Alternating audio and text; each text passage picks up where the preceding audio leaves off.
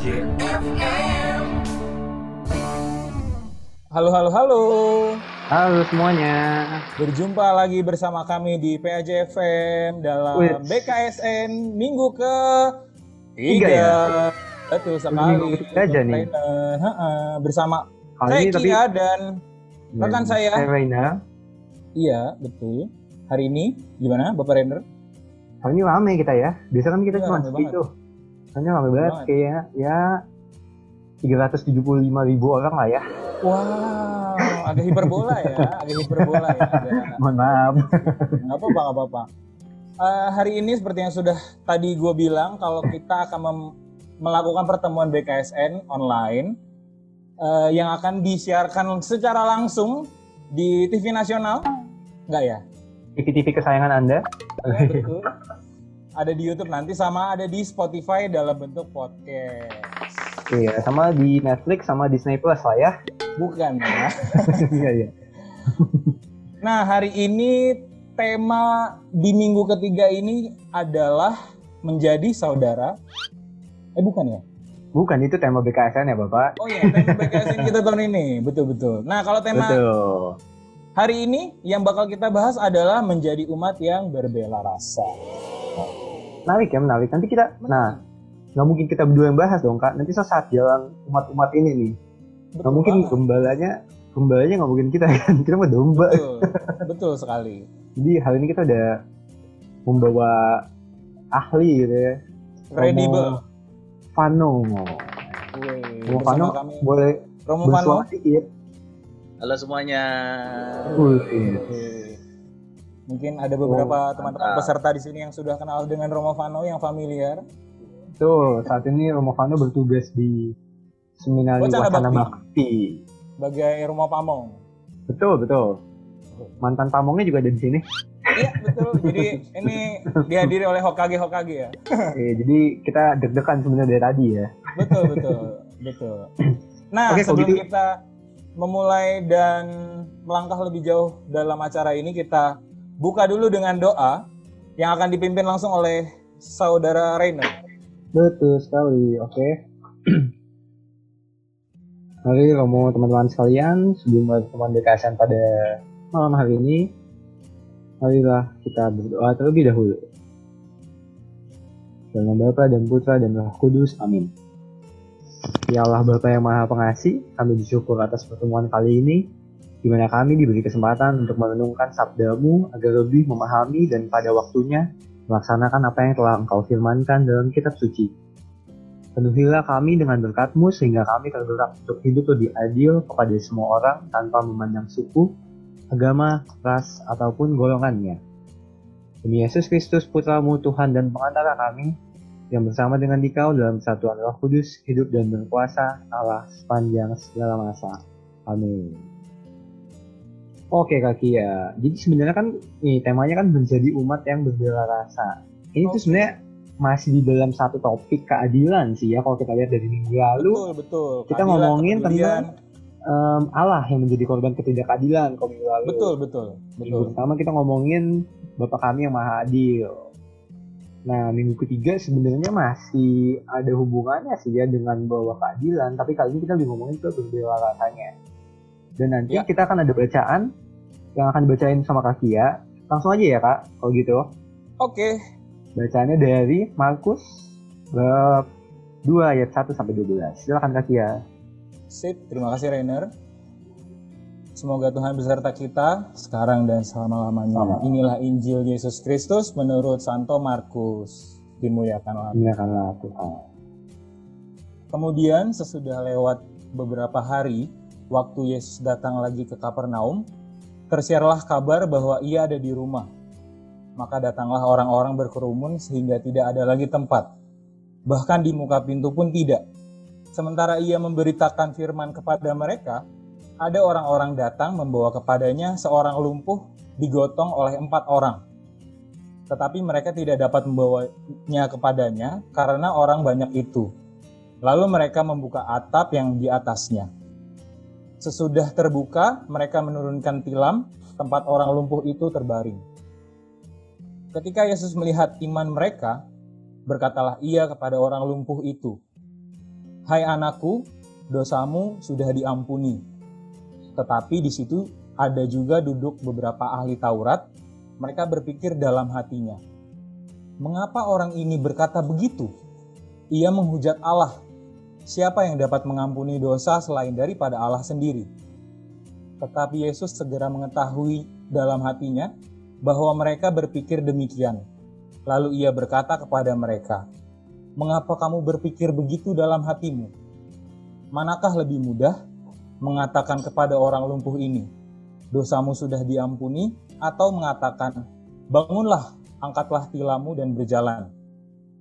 Tetapi supaya kamu tahu bahwa di dunia ini anak manusia berkuasa mengampuni dosa. Berkatalah ia kepada orang lumpuh itu, Kepadamu kukatakan, bangunlah, angkatlah tempat tidurmu dan pulanglah ke rumahmu. Dan orang itu pun bangun, segera mengangkat tempat tidurnya dan pergi keluar di hadapan orang-orang itu. Sehingga mereka semua takjub lalu memuliakan Allah. Katanya, yang begini belum pernah kita lihat. Demikianlah Injil Tuhan. Terpujilah Kristus. Nah, kita sudah mendengarkan bersama-sama tentang bacaan yang akan kita bahas bersama-sama juga hari ini. Oleh karena itu, kita langsung saja ke pembahasan pertama yang akan dibawakan langsung oleh Romo Fano. Romo Fano, silakan Romo Fano. Kami persilahkan. Halo semuanya, salam sukacita. Salam sukacita. Salam sukacita, Mo. Oke, ya selain saya bertugas sebagai pamung, saya penggiat sukacita podcast. ya, Promosi terselubung. Podcast saingan nih, podcast boleh. saingan. iya, iya. ya podcast. Kalau di YouTube eh, buka di project-project ya. Iya, diterusin. Jangan lupa PAJFM tetap. Iya, betul. Oh iya iya boleh boleh. Oke teman-teman salam kenal semuanya. Saya pertama kali di sini. Saya duduk di kursi panas. Ini dulu diduduki oleh Romo Yogo, Romo kalian Oh, tercinta. iya. Jadi panasnya masih berasa sampai sekarang. Wah.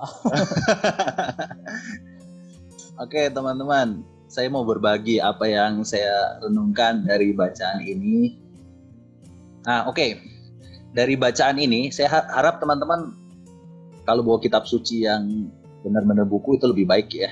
Silahkan dicoret-coret, boleh digaris bawahi. Kalau di handphone kan nggak bisa, ya kan, baret nanti layarnya. Nah, saya mau berbagi apa yang eh, menjadi permenungan kita bersama dengan tema ini ya menjadi umat yang berbela rasa. Saya mau mulai dari kutipan yang saya ambil menarik. Tersiarlah kabar dan datanglah orang berkerumun. Ya, Eh, jadi bacaan yang kita dengarkan ini sebenarnya masih di awal karya Yesus. Eh, ada semacam disebut peralihan karena di sana ada kata kemudian. Kata kemudian ini menjadi sebuah peralihan menuju kepada karya Yesus yang sesungguhnya kenapa karena ada ya kan tadi ada ada kontroversi kan dengan orang-orang Farisi dan ahli Taurat. Nah sebenarnya menarik. Uh, tersiarlah kabar kan dikatakan di sana waktu Yesus datang lagi ke Kapernaum. Tersiarlah kabar bahwa ia ada di rumah. Jangan dibayangkan rumahnya seperti rumah uh, di Indonesia ya. Saya juga belum pernah lihat rumah-rumah di Kapernaum itu seperti apa. Kira-kira kalau di rumah itu kan pasti umpek-umpekan. Dan datanglah berkerumun. Ya. Saya kira bacaan ini tidak terlalu relevan dengan situasi Covid sekarang ini ya karena berkerumun itu dilarang ya. Sedangkan ini orang eh, datang untuk berkerumun. Macam-macam motifnya. Ada yang eh, pengen disembuhkan karena sakit, ada yang ingin mendengarkan Yesus mengajar, macam-macam motivasi. Dan kalau saya ibaratkan situasinya kalau kita seperti menonton in. Ya, ada yang kenal siapa ini? Ini bukan endorse Saudara. Tokopedia ya. Saudara saya kayaknya mau. Oh saudara ya. Bukan, bukan. Pantas mirip. Iya mirip mirip. mirip. Wih, Iya. Kerah bajunya doang BTS. mirip. bajunya. ya BTS ya entah siapalah namanya ya ada RM ada Jungkook ya kan saya bukan penggemar cuman saya Apa uh, diledek adik saya ya diledek adik saya karena saya nggak kenal nama-nama Jungkook adik saya Wow. penggemar BTS wow bukan Jungkook mas mana saya tahu Jung- kan Jungkook siapa Jungkook bukannya itu? Eh kalau Jungkook itu jalan Jungkook. Jongkok, jongkok, jongkok. Jongkok itu Jongkok ada Kim siapa lagi? Kim Taehyung Kim Soyun nah saya Jong Un, bukan ya? Teman-teman Bapak lebih paham podcast lah ini ya. nanti dibubarin. Oh iya, sorry. Oke. Nah, situasinya seperti eh, ya karena ini Yesus memikat banyak orang. Ya, memikat banyak orang dan makanya datanglah orang berkerumun. Ya. eh, bagi saya ini menarik ya seperti inilah eh, situasinya orang datang ke konser ya. Sekalipun Yesus tidak konser tapi situasinya kurang lebih seperti itu. Di awal ini supaya menggambarkan situasi permenungan kita ya. Maka ini penuh sesak gitu. Seperti datang ke konser lah bayangkanlah begitu ya penuh tempatnya. Nah tersiarlah kabar dan datanglah orang berkerumun. Itu menarik karena ada apa? Ya, karena di tengah kerumunan itu ada orang-orang yang disoroti. Siapakah mereka? Mereka ini ada ya. Ada orang-orang datang membawa kepadanya seorang lumpuh. Dikatakan di ayat 3. Digotong oleh empat orang. Jadi seorang lumpuh nggak bisa berjalan digotong oleh empat orang. Kalian bayangkan, kita bayangkan coba penuh kerumunan. Eh ini ada orang membawa orang sakit, lumpuh, digotong pertanyaannya siapakah empat orang ini ya kan empat orang yang menggotong itu ya kita pasti bertanya-tanya siapa sih empat orang ini? Bisa saja keluarga saudara atau sahabat. Tetapi dalam eh, Injil Markus tidak dijelaskan siapa empat orang ini ya. Eh, ini menjadi nanti menjadi refleksi dan atau pertanyaan kita bersama. Nah situasinya ginilah ya. Jadi eh, empat orang itu membawa seorang yang lumpuh dengan sebuah tilam. Mereka pasti penuh harapan apa? Karena ingin disembuhkan. Tentu orang sakit ada kerinduan yang mendalam untuk disembuhkan. Ya. Maka sekali lagi motivasi orang-orang yang ada di sekitar kerumunan itu macam-macam. Macam-macam. Tetapi yang ingin kita soroti adalah ini. Lima orang ini ya, empat orang eh, yang menggotong dan satu orang lumpuh. Nah ini di sini ada keberpihakan Yesus. ya. Kenapa menjadi kerumunan banyak orang? Karena keberpihakan Yesus itu juga pada orang-orang berdosa, orang sakit, orang lemah, dan siapa pun yang ingin mendengarkan wartaannya. Nah, tidak hanya menggotong orang eh, keempat orang itu, tapi apa yang mereka lakukan? mereka gotong royong berbuat baik ya dalam bahasa lebih kerennya itu solider lah ya gotong royong berbuat baik. Ya. Berbuat baiknya di mana? Ya. Mereka tuh kan di tengah kerumunan bayangkan ya tengah kerumunan bawa eh, tilam itu kan eh, seperti para perawat yang membawa itu ya dari ambulans lah atau dari rumah sakit gitu kan. Nah itu kan eh, penuh sesak ya. Tapi itu tidak menjadi hambatan yang berarti ya, bagi keempat orang ini. Eh, tidak menyurutkan semangat mereka. Karena apa? Karena yang mereka lakukan eh, digambarkan di sana mereka membuka ayat 4, membuka atap tempat di atas Yesus mengajar, lalu menurunkan tilam tempat tepat di depan Yesus. Ini adalah suatu usaha yang tidak main-main, tidak setengah-setengah. Ya, dari keempat orang ini mau ingin menyembuhkan saudaranya ini yang sakit ini. Maka bagi saya di sini muncul ide kreatif dari solidaritas mereka. Nah, teman-teman yang terkasih, kadangkala ide kreatif itu muncul eh, di tengah kebersamaan itu lebih mudah ya ide-ide kreatif itu lebih mudah. Uh, saya punya cerita, boleh ya cerita ya? Waktu frater nih, Boleh. ya waktu frater,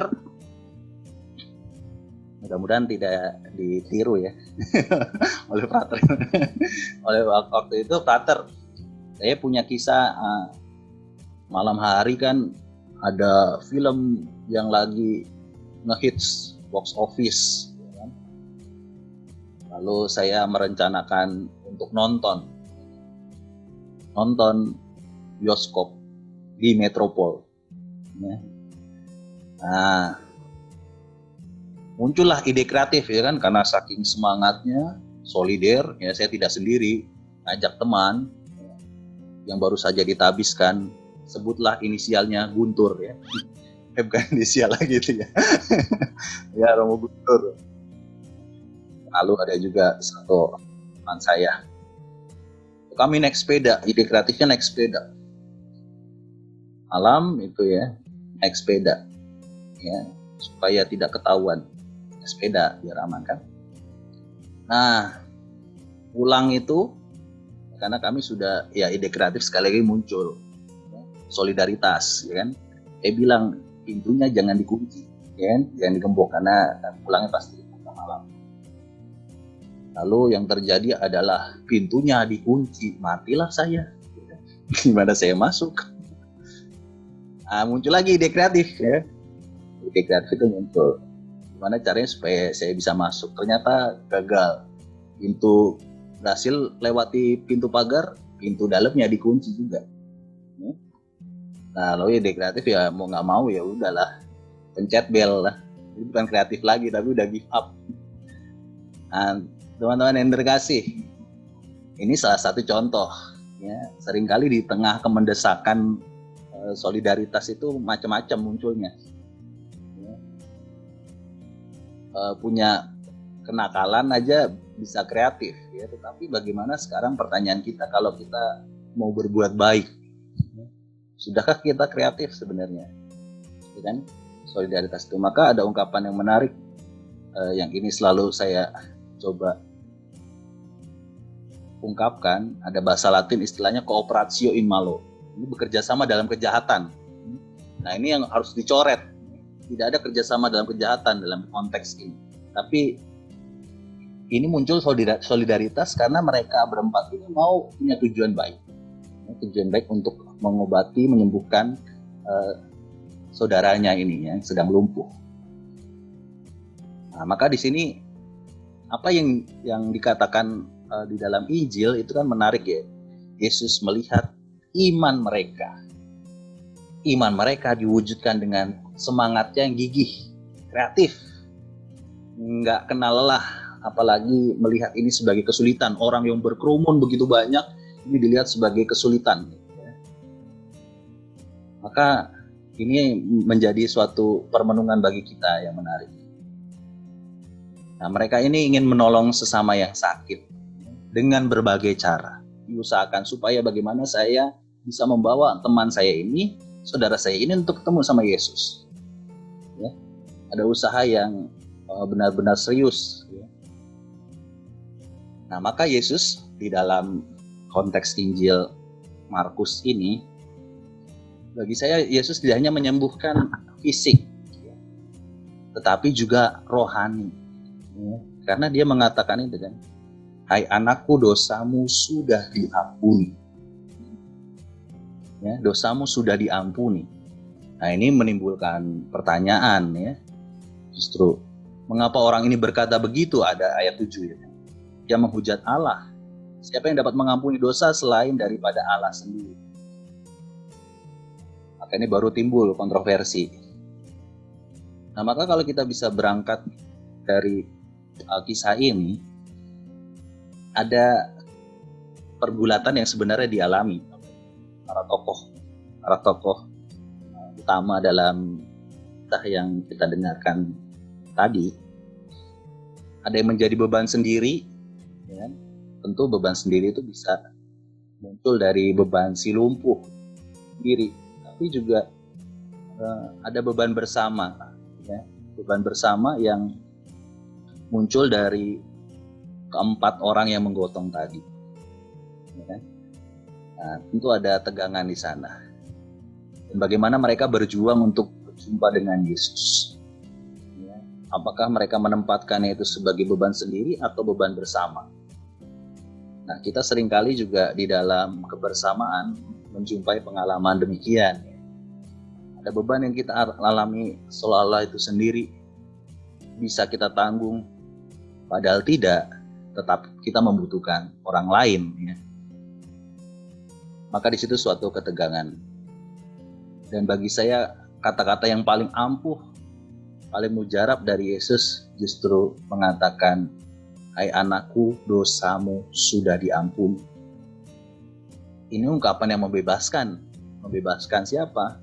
si lumpuh tentu saja, uh, tetapi juga menggelitik ke empat orang yang telah berjuang tadi untuk saudaranya. Maka di sana ada tadi solidaritas. Empat orang yang lumpuh tadi memang tidak disebutkan namanya, tetapi kalau saya ingin uh, menggarisbawahi dan ini menjadi refleksi kita bersama, mereka itu bisa siapa saja bisa aku, bisa kamu, bisa kita, dan bisa siapa saja. Bisa lu, bisa gua. Ya, yang penting jangan lu, gua, n gitu kan ya. Kita kita mau berbuat kebaikan ya. Itu bisa aku, bisa kamu, bisa kita atau bisa siapa saja. Dan kita yang paling penting adalah membawa orang lain pada perjumpaan langsung sama Tuhan. Itulah yang disebut sebagai bela rasa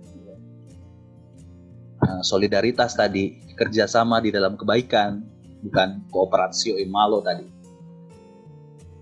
Maka yang menarik bagi saya, kalau teman-teman pernah mendengar Paus Fransiskus pada Minggu Kerahiman Ilahi, beliau mengatakan akibatnya adalah uh, ada suatu virus yang paling mematikan, yang berakibat sangat lebih buruk. Lebih buruk daripada virus COVID virus corona yaitu virus ketidakpedulian. Nah bagi saya ini menarik ya ungkapan Paus Fransiskus Paus Fransiskus ini ya. Tidak pedulian tuh ya meninggalkan yang lemah, meninggalkan yang sakit. Kita mendahului untuk kepentingan kita. Nah ini menjadi refleksi menarik. Karena ini juga menjadi virus yang nanti masih ada mungkin kalau virus COVID-19 ini udah ketemu vaksinnya, tetapi ada virus ketidakpedulian ini yang jangan-jangan masih ada di dalam hati kita. Nah, ini bagi saya pesan yang sangat relevan untuk mengajak kita solider, berbuat kebaikan demi kesaksian semakin banyak orang dan lebih-lebih memuliakan Allah. Kita bisa belajar dari keempat orang yang menolong si lumpuh ini, ya kan? Bagaimana kita solider, mau berbela rasa, mau berjuang membawa kita semua, saya dan teman-teman untuk berjumpa langsung sama Tuhan Yesus. Nah, ini menjadi poin refleksi yang menarik yang untuk kita renungkan bersama, kita bisa share nanti. Ini sebuah pertanyaan yang bagi saya bisa kita sharingkan. Nah, selama ini apa yang dapat kita perbuat bila kita melihat ada orang yang dalam kesulitan, tidak berdaya, lemah, atau sakit, bahkan yang tersingkir? Tentu jawabannya bukan hanya berbuat baik. Saya berbuat baik itu umum ya. Apa konkretnya? Dan membawa dia sampai kepada perjumpaan dengan Tuhan atau tidak? Dan yang kedua adalah kita juga sering bertemu sama orang yang mengalami kesulitan untuk mendekat kepada Yesus, untuk dekat sama Yesus. Nah, sekarang apa yang bisa kita lakukan setelah kita belajar dari tadi? Empat orang yang memanggul tilam dan menggotong si lumpuh untuk ketemu sama Yesus. Ya. Apa yang bisa kita lakukan? Berangkat dari solidaritas, bela rasa kita, kita mau berbuat apa supaya setiap orang yang kita jumpai, kita kenal, itu juga bertemu sama Tuhan, mendekat sama Yesus. Saya kira itu yang bisa kita renungkan bersama. Ya. saya menutup lagu kita nyanyi bareng ya. Boleh mau? Ada yang tahu lagunya Pertolonganmu? Oke. Kita nyanyi bersama, nyanyi di rumah masing-masing biar nggak delay. Tetap nyanyi dalam kondisi mute.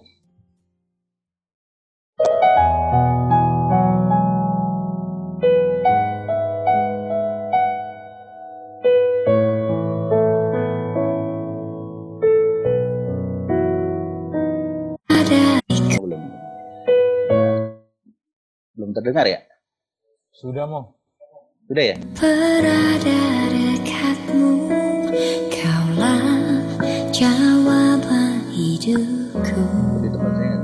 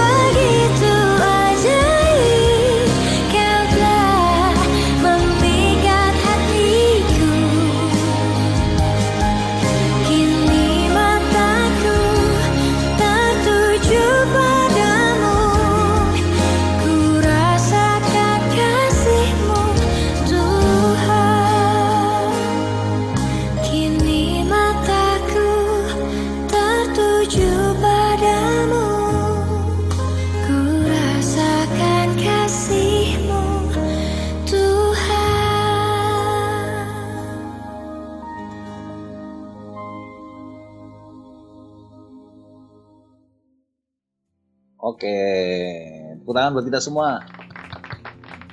Mantap. Mantap. Luar biasa loh. Keren keren. Menarik banget ya tadi dari penjelasan dari ulasan Fano. pengembangan dari Romo Fano. Ya. Maksudnya ketika ketika tadi Romo Fano juga misalnya menyampaikan eh, pertanyaan kritis renungan buat kita semua sih maksudnya bahwa apa selama ini tuh kita udah cukup berbela rasa gitu apa kita cuman atau kita tuh cuma sekadar berbuat baik gitu tanda kutip maksudnya semua orang pasti kan ditanya pasti pengen deh berbuat baik kan maksudnya Betul. kita harus mengasihi sesama, berbuat adil gitu-gitu. Cuman di sini semacam kayak kita diajak buat lebih dari sekedar berbuat baik itu, bahwa kan berbuat baik sangat nggak sangat nggak spesifik gitu Abstrak. ya, Mm-mm. abstrak. Dan ini juga mungkin uh, aku pengen coba tanya lagi sih ke Romo Fano. Di sini kan kita diajak bahwa tadi itu berbela rasa itu uh, seperti pada empat orang ini. Tapi sebenarnya kalau kita um, mau coba simpulkan atau coba Romo jelaskan lagi, berbela rasa itu sebenarnya sederhananya kayak gimana sih mau maksudnya apa bedanya sama kayak tadi berbuat baik atau misalnya apa bedanya sama mengasihani orang atau berbuat adil kayak gitu gimana mau? Oke, berbela rasa itu selalu dimulai dari iman. Kita punya iman yang membuat kita percaya dan yakin bahwa orang yang kita bantu, orang yang kita tolong, orang yang kita eh, katakanlah kita ajak itu sampai pada perjumpaan sama Tuhan. Ya. Maka tadi kan Yesus melihat iman mereka, bukan hanya dikatakan Yesus melihat perbuatan mereka. Kalau buat baik ya, ya itu jelas menolong yang sakit itu berbuat baik.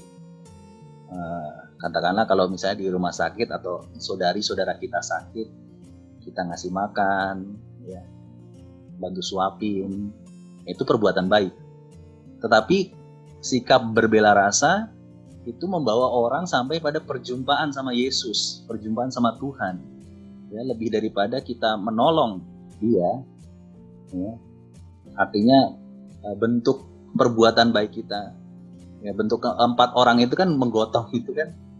Menggotong itu bukan hanya sekedar menggotong tapi untuk membawa pada perjumpaan sama Tuhan. Dan di situlah bedanya. Ya. ada suatu eh, tindakan yang lebih tinggi lagi katakanlah begitu. Sikap berbela rasa. Maka didasari dengan iman. Dan iman itu yang sungguh menggerakkan si keempat orang ini maka di situlah Yesus melihat uh, iman mereka tapi sekali lagi juga tadi ya uh, si lumpuh tidak merasa ini menjadi bebanku sendiri ya. termasuk juga tadi keempat orang itu kerumunan orang banyak itu bukan beban mereka keempat orang itu tapi di situlah ada ada suatu iman yang membuat mereka yakin bahwa tindakan perbuatan baikku ini membawa kepada perjumpaan sama Tuhan. Nah di situlah yang membedakan uh, sikap bela rasa.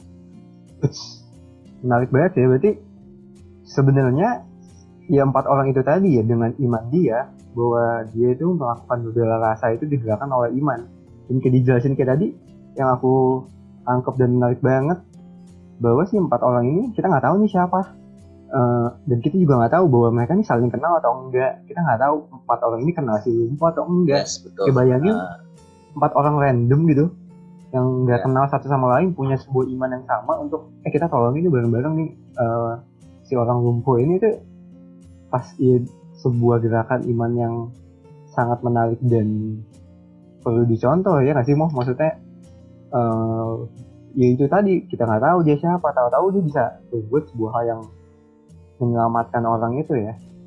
Dan eh, ketika maksudnya eh, yang tadi aku juga masuk mikir dan empat orang ini tuh nggak bisa nggak diapresiasi nggak ada dimension nggak ada diapresiasi. Sebuah hal yang juga kayak maksudnya menandakan ketika kita berbela rasa kayak gitu ya mau sebenarnya. Bahwa ya bukan untuk diri kita tapi bisa buat orang lain. Itu nggak sih mau coba aku pengen dengar tanggapan Romo juga. Ya tentu tadi ya tindakan eh, bagi saya menarik tindak- tindakan gotong royongnya ini bukan hanya sebatas kerja bakti yang supaya kelihat semuanya kelihatan indah baik semua kelihatan uh, ya menyejukkan. Tetapi apa yang dilakukan si keempat orang tadi ya sebelum berjumpa dengan Yesus kan dia mengusahakan sesuatu yang mungkin di luar dugaan ya bayangkan coba eh, membawa orang lumpuh bawa tilam itu ke atap. Sebuah perbuatan yang di luar kebiasaan. Mungkin kalau kita di kerumunan ya coba bayangkan kalau di kerumunan kita mau membawa si tadi uh, misalnya teman adik kita lah. Adik saya kan misalnya penggemar BTS ya. Pengen ketemu nonton eh, si ketemu si Jungkook apa siapalah Kim siapa itu ya. Nah kalau perbuatan yang biasa ya oke saya nyingkirin semua orang minggir minggir lu minggir lah ya. ini adik gue pengen ketemu minggir ya. tapi kan ada ada sekali lagi kepentingan untuk saya berdua ya. nah ini meninggalkan semua itu bukan hanya untuk kepentingan eh, pribadi mereka masing-masing tetapi sebuah uh, ungkapan yang bagi saya menarik karena yang seperti ini ya belum pernah di, dijumpai ya ungkapan yang sungguh menimbulkan tindakan yang kreatif tadi loh. Sampai membawa uh, orang lumpuh itu naik ke atas atap ya. Betapapun sulitnya tapi sekali lagi tidak memandang segala rintangan kesulitan ini sebagai sebuah hambatan. Tapi justru bagaimana saya bisa punya cara yang kreatif yang membuat uh, saya pun berjumpa dengan Tuhan, you berjumpa dengan Tuhan. Mereka semua mengalami perjumpaan dan tidak hanya perjumpaan, sekali lagi juga bahkan pengampunan dari Tuhan sendiri. Nah di situ lebih lebih dahsyatnya lagi bagaimana Yesus sendiri memberikan uh, pengampunan. Bukan hanya selain disembuhkan, angkatlah tilammu dan berjalanlah, tapi dosamu diampuni di situlah luar biasa. Wah luar biasa ya, memang seperti apa uh, lagu yang tadi Romo putar, pertolonganmu begitu ajaib ya. Jadi udah disembuhin, dosanya juga diampuni lagi. Uh, Betul. Ini nah, teman-teman sambil kita nanya-nanya, hmm, kalau yang mau nanya diskusi ya. Iya, kalau teman-teman yang sambil kita ngobrol-ngobrol gini, kalau yang nanya silakan banget loh angkat eh kasih reaction, reaction. angkat tangan nggak kelihatan. Iya, nanti abis kasih reaction kita panggil. Betul. Langsung Adakah, aja kalau dia mau ya. Udah adakah reactionnya? Kalau misalkan belum, saya mau nanya juga nih ke Romo Vano. Boleh, sambil kalian nanya mungkin nanti ada yang mau nanya okay, juga. Ya. Uh, Romo, kan tadi penjelasan Romo yang soal ketika memulai per, uh, ke kegiatan atau perilaku berbela rasa itu datangnya dari iman ya. Nah, cuman kan makin ke sini atau mungkin pada masa itu juga ada orang yang memanfaatkan itu. Artinya e, memanfaatkan kebaikan orang lain atau belas kasihnya Tuhan untuk kepentingan pribadi atau kelompok. Maksudnya e, supaya kita juga bisa berbela rasa dengan bijaksana, gimana sih caranya untuk e, melihat atau dalam tanda kutip memilih-milih gimana caranya kita bisa uh, memberikan bela rasa kita tuh secara te uh, tepat dan efektif juga ke orang yang tepat juga. Itu gimana mau? Oke, setiap orang ya entah saya atau teman-teman, uh, ketika membantu orang tuh pasti ada motivasi kecil lah. Kita nggak usah menutup-nutupi ya, lah ya. Betul. Kadang-kadang ada motivasi kecil. Ya apalagi untuk orang yang kita sayangi ya kan kita bantu apa bantu itu ya. Seringkali ada ada uh, balasan. Ada balasan. Termasuk juga orang yang kita bantu. Misalnya gitu. Atau okay. orang yang uh, kita yang seolah-olah memohon kita. Atau ah. membantu kita. Membantu pun kadang-kala terselip. Terselip. Mungkin saya dan teman-teman juga merasakan itu ya. Ada terselip sesuatu yang ada embel-embelnya gitu ya. Ada sesuatu yang uh, katakanlah pamrih lah dalam bahasa. Iya. Nah, bagi saya menarik uh, sikap bela rasa itu selain didasari oleh iman, hmm, bagi saya yang menarik itu juga perlu ada uh, pendasaran yang lebih kokoh. Itu juga tiga hal ya, iman, harapan, dan kasih. Tapi yang bagi saya tepat itu adalah kasih. Ya. Seperti bacaan Ekaristi hari ini ya kan. Kasih itu harus wujudnya nyata, konkret. Ya, ada tindakan yang uh, didasari oleh sesuatu yang hmm, bukan mengawang-awang bahwa saya mengatakan saya mengasihi kamu, saya membantu kamu. Tapi ada sebuah yang namanya kasih itu sungguh ya tidak mengharapkan apa-apa. Itu sungguh murni dari dalam diri saya sendiri. Sehingga itu baru dikatakan sebagai bela rasa yang sesungguhnya. Karena selain iman juga dibarengi dengan kasih. Ya. Kalau iman berjalan sendiri, ya itu tidak berarti apa-apa. Ya. Tapi juga ada harus ada kasihnya itu sendiri. Bahwa saya mengajakmu untuk ketemu sama Yesus karena saya sungguh mengasihi kamu dengan tulus hati, ya. tidak ada motif apa-apa, tidak ada rasa uh, cemburu, dan itulah di situlah ungkapan kasih itu yang bagi saya bisa menggerakkan kita semua kalau kita mendasari semua itu di dalam uh, tindakan iman, kasih dan berbuah pada sikap bela rasa. Oke, berarti ada jadi nggak nggak cukup hanya iman ya Mo ya, harus ada Yes. instrumen pendukung yang makin membuat uh, tindakan bela rasa kita itu benar-benar penuh. Oke, Ada eh, Aksinya juga gitu ya kak. betul betul aksi konkret ya, cuman- aksi nyata. Iya nggak cuma beriman aja yang harus ada yang dilakukan Sekali. gitu ya. Ya, persis seperti kata Rasul Yakobus, ya kan? iman tanpa perbuatan hakikatnya adalah Mati. Mati. Mati. Iya. Eh, iya. Nah, dari teman-teman peserta yang hadir di sini, adakah yang mau bertanya atau Sama sharing, sharing. juga boleh? Betul.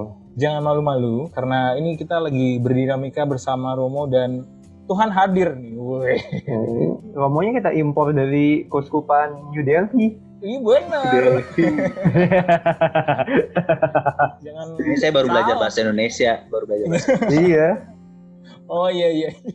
Kemarin itu kita komunikasi pakai bahasa India soalnya.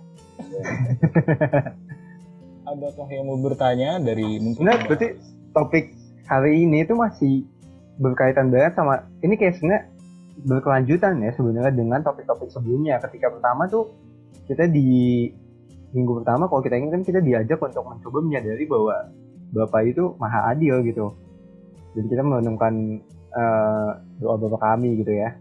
Di minggu kedua juga kita eh, diajak untuk melihat nih kesama kita bahwa banyak korban ketidakadilan yang ada. Nah, terus eh, di minggu ini kayak kita diajak lebih lagi, benar gak sih kak? Maksudnya, eh, Betul betul. iya kan kita kalau kemarin kita cuman ber- melihat melihat dan diajak untuk berbuat sesuatu ke orang yang korban ketidakadilan, sekarang lebih lagi bahwa berbela rasa itu menjadi sebuah hal yang penting gitu dengan iman kita, dengan perbuatan kita dan contoh sih orang tadi sebenarnya ya. Oke. Eh sebenarnya ini ada ada yang ngechat saya nih, ya kan? Katanya mau nanya. Wih. Katanya dia takut-takut nih. Ada dari Kak Rino. Silakan Kak Rino, jangan malu-malu, jangan takut-takut. Silakan memberikan pertanyaannya kepada Romo. Passwordnya? Bukan dong. Passwordnya Ya. Disney Plus. Nyaman di lambung. Bukan. Bukan, bukan. Jadi gini Mo, saya mau nanya. Eh, perkenalan diri dulu dong. Halo. Halo, Wih, Silakan Halo. perkenalkan Halo. dirinya. eh, selamat malam Romo. Saya Rino, angkatan 2020 akuntansi. Oke. Eh, saya mau nanya. Tadi kan Romo bilang kalau misalnya berbela rasa itu ibaratkan kita membantu seseorang hingga bisa bertemu dengan Yesus atau menemukan imannya kembali kan. Nah, kalau misalnya ke orang lain yang ibaratnya maaf maaf beliau itu anos agnostik itu gimana? Itu Oke. sih. oh itu. Silakan nama Vano. tidak beriman katakanlah gitu ya orang itu nggak Iya, beriman betul, betul. ateis tidak percaya Tuhan Iya sekali lagi eh, kita nggak bisa memaksakan eh, orang untuk pertama-tama harus beriman eh, setiap manusia pasti punya kebebasan. Ya, saya teman-teman punya kebebasan yang bisa dimaknai macam-macam. Salah satunya juga beriman. Yang perlu digarisbawahi kalau sikap bela rasa itu eh, diawali dari siapa dulu, ya kan? Kalau itu semua kita mau berbela rasa eh, dari pihak kita, ya sekali lagi tidak memaksakan juga. Tidak memaksakan bahwa eh, si orang yang kita bantu, si orang yang kita tolong ini mengalami perjumpaan sama Tuhan. Kalau dia mau nggak percaya sama Tuhan ya itu sekali lagi kan itu kebebasan, kebebasannya ya. Tapi yakinlah bahwa saya sering kali gini ya merenungkan ya kadang saya pun juga tidak selalu tindakan saya itu saya maknai sebagai perjumpaan sama Tuhan selalu ya. Kadangkala apa yang saya lakukan ini juga semata-mata sadar atau tidak sadar, mungkin teman-teman juga merasakan sebatas usaha saya sendiri. Saya berjuang demikian tak bisa lulus, ya. entah eh, bisa mendapatkan IP yang baik, ya. semata-mata ya sendiri kok Eh, bahwa sering kali apa yang kita lakukan ya soal itu berhasil ya. Kita mencapai sesuatu yang berhasil. Kadangkala ya eh, membuat saya pun juga lupa lang eh, seharusnya kan langsung bersyukur. Tetapi apa yang saya capai apa yang saya peroleh misalnya nilai yang baik atau IP yang baik semata-mata usaha saya sendiri ya. Maka sikap bela rasa pun ya harus kita kritisin juga belum tentu itu bisa dikatakan sebagai bela rasa kalau sekali lagi fokusnya pada diri saya sendiri. Fokusnya kembali kepada eh, ego saya. Nah di situlah titik tolaknya. Nah, sekali lagi kita tidak memaksakan ya bahwa orang yang tidak percaya kepada Tuhan itu eh, kalau kita bantu kita tolong eh lu lu harus pokoknya harus mengalami nih perjumpaan sama Tuhan gua. Nah, ya itu misalnya kan kita tidak bisa kita paksakan ya sekali lagi. Tapi bahwa titik tolaknya adalah pada diri kita. Ya, titik tolaknya pada diri kita dan uh, itu semua yang entah yang kita bantu atau kita berbuat baik itu mengalami kebahagiaan menurut ukurannya yaitu syukur kepada Allah ya. Tetapi sekali lagi sikap bela rasa tidak tidak uh, langsung tujuannya bahwa oh iya bahwa orang yang kita bantu ini langsung wah mengalami kebahagiaan. Mungkin ada kalanya juga kita punya inisiatif untuk membantu tetapi ya disangka kita tidak tulus. Ya kan macam-macam. Sekarang menurut pandangan orang kan macam-macam. Tapi poin pentingnya adalah kita semua menyadari bahwa tindakan ini yang kita sadari, uh, kita sungguh imani sekali lagi, itu membawa kita, kita pun ya juga berjumpa sama Tuhan, bukan hanya buat orang yang kita bantu doang. Gitu. Itu jadi baru sikap bela rasanya di situ lebih nampak. Menarik Oke. banget jawabannya. Iya iya. Thank you Gak bisa maksa-maksa ya. Iya, kayak hubungan. Eh, Iya bener. Cinta dipaksa aja berat. eh, wow, pengalaman banget Bapak. Oke. Eh. Senyum. Iya. Thank you Vino ya Oke. pertanyaannya. Tadi Sekarang kayaknya aku kita- lihat ini deh. Ada yang kasih reaction tadi aku lihat. Oh iya iya iya. Siapa tuh? Beatrice ya. Oke, Beatrice. Selamat malam Beatrice. Halo halo. Halo, halo, selamat malam. Selamat Wih, malam. Passwordnya nggak nggak Jayus ya. Waduh, Ulang-ulang ya. Silakan Beatrice. Eh, halo Romo. Jadi aku Beatrice dari angkatan 2018. Eh, aku mau nanya, jadi eh, sebenarnya seberapa penting sih kita harus berbela rasa di dalam kehidupan kita tuh? Jadi kayak eh, seberapa penting gitu kita harus berbela rasa? Eh, gitu aja. Terima kasih. Terima kasih Beatrice. Silakan Romo Vano. Oke, seberapa penting ya penting banget. penting banget karena kita hidup bukan hidup di gua, kita hidup bersama di mana pun. Eh, semakin gini teman-teman, semakin bertambah usia eh, kedewasaan kalian, itu saya punya keyakinan semakin luas relasi kita sama orang lain. Eh, dulu waktu saya frater saya mungkin belum kenal kalian, ya kan? Tapi ketika jadi romo, ya saya bisa jadi kenal kalian, ya kan? Meskipun tugas saya di seminari terus ya, jadi curcol. Nah, tapi karena karena karena kepercayaan yang Tuhan berikan, karena tanggung jawab yang Tuhan berikan, saya juga bisa jadi ketemu dengan siapa saja. Relasi saya lebih banyak. Bahkan saya terus terang ini, uh, misalnya harus berelasi salah satu dengan dosen Anda, ya, Profesor Laura, kalau nggak salah ya misalnya. Nah itu kan siapakah saya gitu. Kadang saya juga merasa minder ya. Tapi sekali lagi bahwa hidup kita ini uh, semakin dipercaya, semakin bertambahnya usia, termasuk juga umur.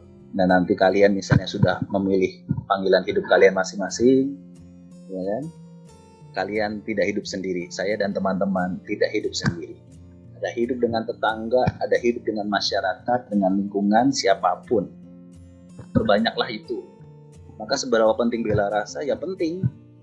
Sekali lagi bela rasa bukan ditujukan kepada saudara kita yang Katolik, saudari-saudara kita yang Katolik, tapi juga bagi saya bela rasa juga harus kita kembangkan kepada semakin banyak orang ya, entah itu juga di luar agama kita. Makanya saya mengajak juga eh, teman-teman seminaris untuk memiliki sikap bela rasa itu ya relasi yang semakin luas, semakin juga masyarakat bisa kenal ini juga saudaraku, ya, bukan suatu yang lain. Nanti kalau mereka jadi romo juga, oh iya saya juga harus kenal dengan pemimpin agama yang lain. Ya. Nah itulah maka sikap bela rasa juga sekali lagi bertumbuh di dalam diri kita supaya di kemudian hari pada saatnya teman-teman sadar atau tidak sadar eh, relasi kita itu akan semakin luas. Kalian nanti sudah hidup menikah, sudah hidup berkeluarga, mau nggak mau. Kalian tidak bisa punya teman-teman yang hanya dalam lingkup PAJ ini atau Universitas Atmajaya ini, tapi juga semakin luas. Yakinlah sama saya. Kecuali kalau kalian memilih uh, bersemedi di dalam gua atau bertapa ya. Tapi orang yang bertapa pun juga memiliki relasi yang luas di dalam kasih. Ya kan? Bukan hanya uh, relasi ketemu banyak orang ini itu. Tapi mereka pun yang bersemedi juga. Dan semua itu justru membawa kita sampai pada pengalaman bersama Tuhan. Oh iya bahwa Tuhan memberikan kepada saya orang-orang entah baik entah jahat ya. Entah apa yang akan mereka lakukan sama kita tetapi itulah orang-orang kepercayaan Tuhan yang Tuhan berikan sama kita untuk kita kenal, ya, untuk kita jaga relasinya. Nah, itu itulah sikap rasa juga penting banget. keren keren. Bener banget sih tadi kita mau, karena maksudnya kita nggak mungkin nih berbeda rasa sama teman kita doang, eh, sama yang Katolik doang gitu. Betul Nah, banget. dalam kehidupan, betul, betul, betul. kan dalam kehidupan ya nggak mungkin kita situ-situ doang kan. Betul. Pasti maksudnya kita ketemu banyak kan. orang. Meluas relasi kita. Iya, dan sebagai manusia kan makhluk sosial ya sebenarnya ya pasti butuh satu sama lain. Eh, ini juga orangnya ada yang reaction mau sharing deh katanya. Oke, silahkan. Renata, boleh Renata. Halo semua. Eh, halo Romo Kamera maksudnya. Oh, oke oke. Eh, halo Romo. Jadi aku dipaksa sharing. Eh, Mana ada dipaksa. aku gak kasih reaction sama sekali. Oh iya iya. silakan Renata. Jadi gini Romo. Aku tuh sering ngerasa kalau misalkan aku misalkan membantu orang gitu bukan karena apa ya, bukan karena ada iman gitu loh, Mo. Tapi karena eh, emang sayang sama orangnya kayak gitu-gitu. Jadi kayak apakah itu termasuk berbe- berbela rasa gitu, Romo? Thank you banget nih Renata sharing dan pertanyaannya. Pertanyaan, betul betul. Itu kayak gitu gimana tuh Mo? Dia nggak mengharapkan pamrih mungkin. Cuman juga bukan digerakkan oleh iman gitu. Iya. Tapi kan seperti yang saya katakan tadi ada kasihnya juga kan. Hmm, betul betul betul. teman-teman, iman itu tidak uh, selalu mengatakan atau uh, apa ya? Oh ya saya percaya Tuhan. Ya itu oke okay, salah satu, salah satu aspek iman. Iman tuh kalau dijabarkan itu macam-macam. Ya, maka kalau saya mengajar itu iman itu tanggapan, ya, tanggapan manusia atas kasih Tuhan. Sederhananya gitu. Tanggapan manusia atas kasih Tuhan. Yang namanya tanggapan itu kan wujudnya macam-macam ya. Nah, kamu membantu itu kan juga tanggapan. Jadi namanya iman bukan hanya ucapan di mulut juga, ya. Bukan hanya kegiatan kita setiap minggu ke gereja. Oke, bahwa uh, ke gereja itu suatu ungkapan iman, tapi lebih daripada itu, iman juga merupakan yang namanya tanggapan juga dalam tindakan yang nyata, konkret. Ya bentuk mengasihi karena kamu mengasihi itu juga iman. Mengasihi orang yang kamu benci yang musuhnya itu juga iman. Ya. jadi sekali lagi eh, mari kita perluas definisi iman itu eh, lebih dalam lagi ya. Betul betul. Menarik ini bisa kita bahas lagi nih lama-lama uh, Iya, ngebedah kata iman gitu ya. Apa sih iman iya itu? itu Iman jadi tuh- kuliah 2 SKS juga bisa. Lebih, iya. ya kita selesai jam 2 pagi lah ya. Iyalah Nah, ini dong. eh, ada yang mau nanya lagi nih, mungkin terakhir ya, Rino dari Rino. Silakan Rino, ada Wih. kegundahan lagi dia berapi-api hari ini ya. Bagus, bagus. Silakan. terbukti bahwa Rino beriman weh enggak Silakan Rino, halo Rino. Tuh, Rino. tes. Oke. oke sudah Open terdengar cam juga. Iya, jadi gini Romo. Saya itu dua bulan terakhir ini tuh kebetulan ada cekcok lah di hati kecil saya.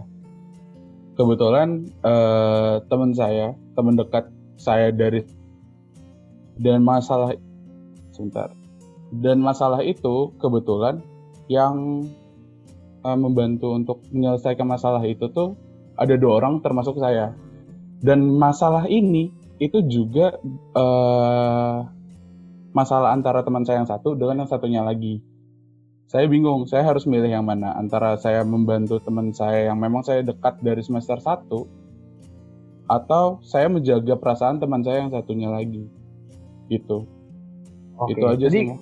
Soalnya gak putus-putus coba saya bantu eh, Perjelas. simpulin kalau Hmm. kalau bener kalau salah lu bilang ya no tadi jadi iya. iya. Rino ini punya dua temen nih Eh, dan teman yang satu si A nih punya masalah tertentu nih Eh, dan eh, masalah ini bersangkut nah ketik masalah ini bersangkutan dengan si B gitu ya Iya, betul. so, dan lu tuh eh, Rino tuh dilema karena maksudnya dia tahu nih permasalahannya dan tahu penyebabnya gitu ya Iya. tapi eh, dilemanya di bagian apa tadi no? Dilemanya itu yang satu saya harus eh, bantuin teman sampai masalahnya selesai. Resikonya saya benar-benar nggak hubungan lagi sama orang yang satunya, bahkan nyawa saya bisa hilang. Waduh. Atau eh, saya eh, diem, benar-benar diem sama sekali, nggak mau tahu urusan itu. oke Gitu. Jadi maksud Rino tuh lagi dilema apakah dia perlu berbela rasa dengan si A nih. Maksudnya dengan dia Iya. tahu nih bahwa dia punya masalah tapi resikonya ketika Rino melakukan itu ya itu mungkin ada dia perlu berkorban juga gitu. Ada Iya, betul. ada mengorbankan diri. Nah dari Mama Fanda gimana mau menanggapi sharing dan pertanyaan mungkin ya? Saya pernah bertanya balik kamu dua-duanya komunikasinya lancar dengan temanmu yang dua itu? Lancar nggak Rino Lancar mau. Eh terutama sama yang pertama ya, karena eh, kalau yang pertama itu saya kebetulan memang dekat dari semester 1 sampai kemarin saya lulus itu kita dekat banget. Kalau yang satunya itu karena apa namanya kita sering main, berjalannya di kampus kita sering main, jadinya ya komunikasi terus jalan dan saya sama teman saya yang B itu kebetulan juga sering kelas bareng. Sedangkan sama yang si A itu walaupun jarang kelas bareng cuma kita sering kalau misalnya setelah kelas itu ketemu dan segala macam. Sampai sekarang pun saya dengan si A dan si B itu masih sering ketemu juga. Oke. Ketemu bertiga pernah nggak? Enggak. itu dia. itu dia. ya. Ya, saya kira ada saya nggak tahu ya permasalahan eh, persisnya apa ya kan. Mungkin di luar ini ya, bisa lebih terbuka lagi. Eh, tapi bahwa sekarang ini kita nggak bisa memungkiri bahwa kita tidak punya orang yang membenci atau bahkan mengancam atau bahkan punya motif tertentu ya. itu nggak bisa kita pungkiri sampai kapan pun ya tadi seperti tadi yang saya gambarkan kadang kita mau berbuat baik aja orang bisa salah sangka bisa berprasangka yang lain ya kan? Eh, bisa timbul persepsi yang lain. Padahal niat kita membantu gitu. Nah sekali lagi yang perlu diperjuangkan adalah bahwa apakah saya kamu tanya dengan diri kamu sendiri ya saya itu berani dalam hal ini menghadapi situasi yang tidak nyaman dengan diri saya. Berkonflik dalam tanda kutip ya berkonflik secara sehat. Terus terang misalnya contoh lah saya tipe yang lebih perasa. Eh, maka saya berrelasi sama orang yang selalu menggunakan pikiran itu nggak pernah cocok. Karena saya tipe perasa saya takut menyakiti hati orang lain kalau saya tidak membantu atau menolong ya kan. Nah misalnya itu tipe saya tipe perasa. Tapi kalau orang yang tipenya bermain pikiran dia akan selalu bermain dengan rasionya. Ya. saya bantu dia untuk apa? Apa eh, manfaatnya untuk saya? Atau apa efeknya untuk saya? Rasionya bermain. Tidak berpikir bahwa apa yang saya lakukan nanti menyakiti hatinya. Ya kan? Maka saya nggak pernah nyambung misalnya gitu. Nah tapi saya dalam hal tertentu saya membutuhkan ini situasi di mana saya dalam tanda kutip berkonflik secara sehat. Kenapa? Karena kalau tipe orang yang terus menerus hanya bermain di eh, saya bermain melulu di perasaan kalau tidak hati-hati saya bisa dimanfaatkan. Karena saya kan ya udah loyal ramah dengan siapa saja maka saya bisa dengan mudah membantu siapa saja. Tapi lagi-lagi saya mungkin bisa dipermainkan oleh orang lain maka saya harus berani mengatakan tidak. Enggak. Cukup. Ya. nah di situ latihannya di situ. Nah saya juga berjuang. Saya juga kadang harus beradu argumen sama orang yang bermain dalam pikiran. Nah, itu yang justru membuat saya belajar untuk berkonflik secara sehat, yang itu mengembangkan diri saya. Nah, saya tidak tahu uh, persisnya bagaimana uh, mengancam diri kamu, ya. tapi bahwa itu yang perlu kamu latih, supaya tidak hanya perasaanmu bermain, rasiomu juga bermain, pikiranmu ini bermain, sehingga kamu juga memikirkan uh, sesuatu yang ya katakanlah ada sebab akibatnya apa gitu ya. Bukan melulu sekali lagi menjaga perasaan itu. Nah saya kira itu yang saya juga latih saya perjuangkan mudah-mudahan bisa membantu kamu dan mudah-mudahan kalian bertiga bisa ketemu misalnya Keren, keren. jelas gak Menarik. jelas gak Cukup jelas ya, No. Wih, ya ya udah kasih jempol. Dua jempol katanya. Oke, oke. Harus Memang seimbang gitu ya. Heeh, dan Makanya ya, permasalahannya begitu sih. Betul, kata ada kata bahasa Latin tuh in medio virtus stat. Wih, Yang kebijaksanaan itu ada di artinya- tengah-tengah. Oh, iya. Kebijaksanaan ada di tengah-tengah gitu. Jadi Ya, ya, nggak cuma rasa doang, tapi pikiran juga harus kita seimbangi. iya Udah cocok jadi Romo nih ya, Moy. Eits, eits. Bisa bahasa Latin kan, buset. Keren emang. Nah, eh, kita udah sampai di penghujung acara nih, dan pembahasan kita juga udah menarik banget, udah panjang lebar juga, dan saya rasa juga udah mendalam ya. Untuk itu, eh, sekarang kita mau minta untuk peneguhan dan kesimpulan dari Romo Vano atas apa yang sudah kita diskusikan, atas apa yang sudah kita proseskan bersama ini, Romo. Silakan, Romo.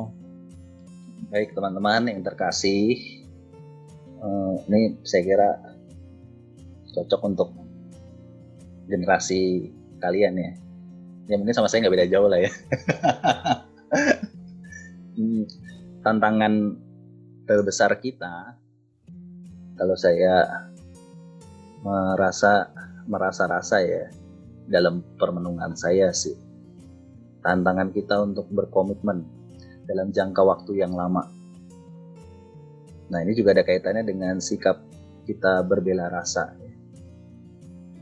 Kita mudah punya banyak pilihan di dalam hidup kita. Contohnya sederhana lah, nggak usah jauh-jauh. Kalian kita mau makan apa, gampang, ya kan? Mau buka aplikasi ada. Banyak kemudahan yang ditawarkan, banyak pilihan yang ditawarkan. Nah nanti, ya saya merasa kemudahan-kemudahan itu akan semakin banyak, ya dengan berbagai ya dimensi atau perspektif lah. Tidak hanya teknologi saya kira, tapi akan banyak kemudahan yang membuat kita punya banyak pilihan. Nah, saya saya mengajak sih teman-teman, termasuk saya juga ya, ini bagi saya juga. Bagaimana kita mau bertahan, berkomitmen untuk mau berbela rasa dalam jangka waktu yang lama. Itu sekali lagi kita harus berani memilih yang paling sulit di dalam hidup kita. Nah, itu yang selalu saya tanamkan juga ke teman-teman seminaris. Tidak ada kemudahan. Tidak ada kemudahan. Baik untuk mereka, baik untuk diri saya juga. Cobalah kita mengambil pilihan yang paling sulit. Kita belajar dari empat orang eh, yang menggotong ini. Dia memilih jalan yang paling sulit. Naik ke atap. Ya. Jalan yang mudah, gampang ya tadi. Tinggal geser aja orang. Minggir, minggir, minggir. Tapi di antara pilihan itu, dia memilih yang paling sulit. Naik ke atap, lalu menurunkan ke orang lumpuh. Maka ini menjadi ajakan eh, saya dan teman-teman. Mari kita bangun sikap berbela rasa dengan memilih cara yang paling sulit di dalam hidup kita supaya kita tidak menjadi pribadi-pribadi yang lembek, yang mudah goyah, mudah ikut arus, mudah ikut sana sini, ya, tidak punya ketegasan dalam prinsip hidup kita, dan mudah meninggalkan komitmen tadi. Nah, saya kira di situ poin terakhir yang ingin saya bagikan kepada teman-teman. Selamat berjuang untuk memilih yang tersulit supaya kita belajar juga semakin berkomitmen untuk berbela rasa. Terima kasih. Uts. Wah, terima kasih banyak Romo Fano untuk Mantap. dan peneguhan ya. Memang nggak ada jalan yang mudah, nggak ada yang instan bahkan ya ketika mau berbela rasa juga. Pasti sulit. Mie instan aja harus direbus 3 menit. Betul sekali. Iya. Nggak nggak bisa main dibuka langsung jadi mie kan, nggak bisa. iya gak bisa. Jadi harus masak dulu. Nah, Menarik banget. Eh, terima kasih juga untuk teman-teman yang sudah hadir eh, di Kita- sini walaupun nggak semua nanya ya walaupun nggak semua Betul, nggak apa-apa. eh, ya mungkin masih ada malu-malu atau gimana Yang ya, penting semoga- Kita semua dapat berkah dan mendalami tema pada Betul. hari ini. betul, Oke, maka dari itu kita tutup dengan doa yang akan dipimpin oleh Kakia dan nanti minta tolong Romo Fano memberikan berkat penutup ya, Mo? Silakan Kakia. Oke, mari kita ambil sikap doa teman-teman. Dalam nama Bapa dan Putra dan Roh Kudus. Amin. Bapa Maha Pengasih, terima kasih atas bimbinganmu dari awal sampai akhir pertemuan ini. Banyak hal yang kami bicarakan dan sharingkan bersama setelah merenungkan sabdamu dalam Injil Markus ini. Berilah kami kemampuan agar dapat berlaku solider terhadap sesama kami, terutama bagi orang yang sakit dan berkebutuhan khusus.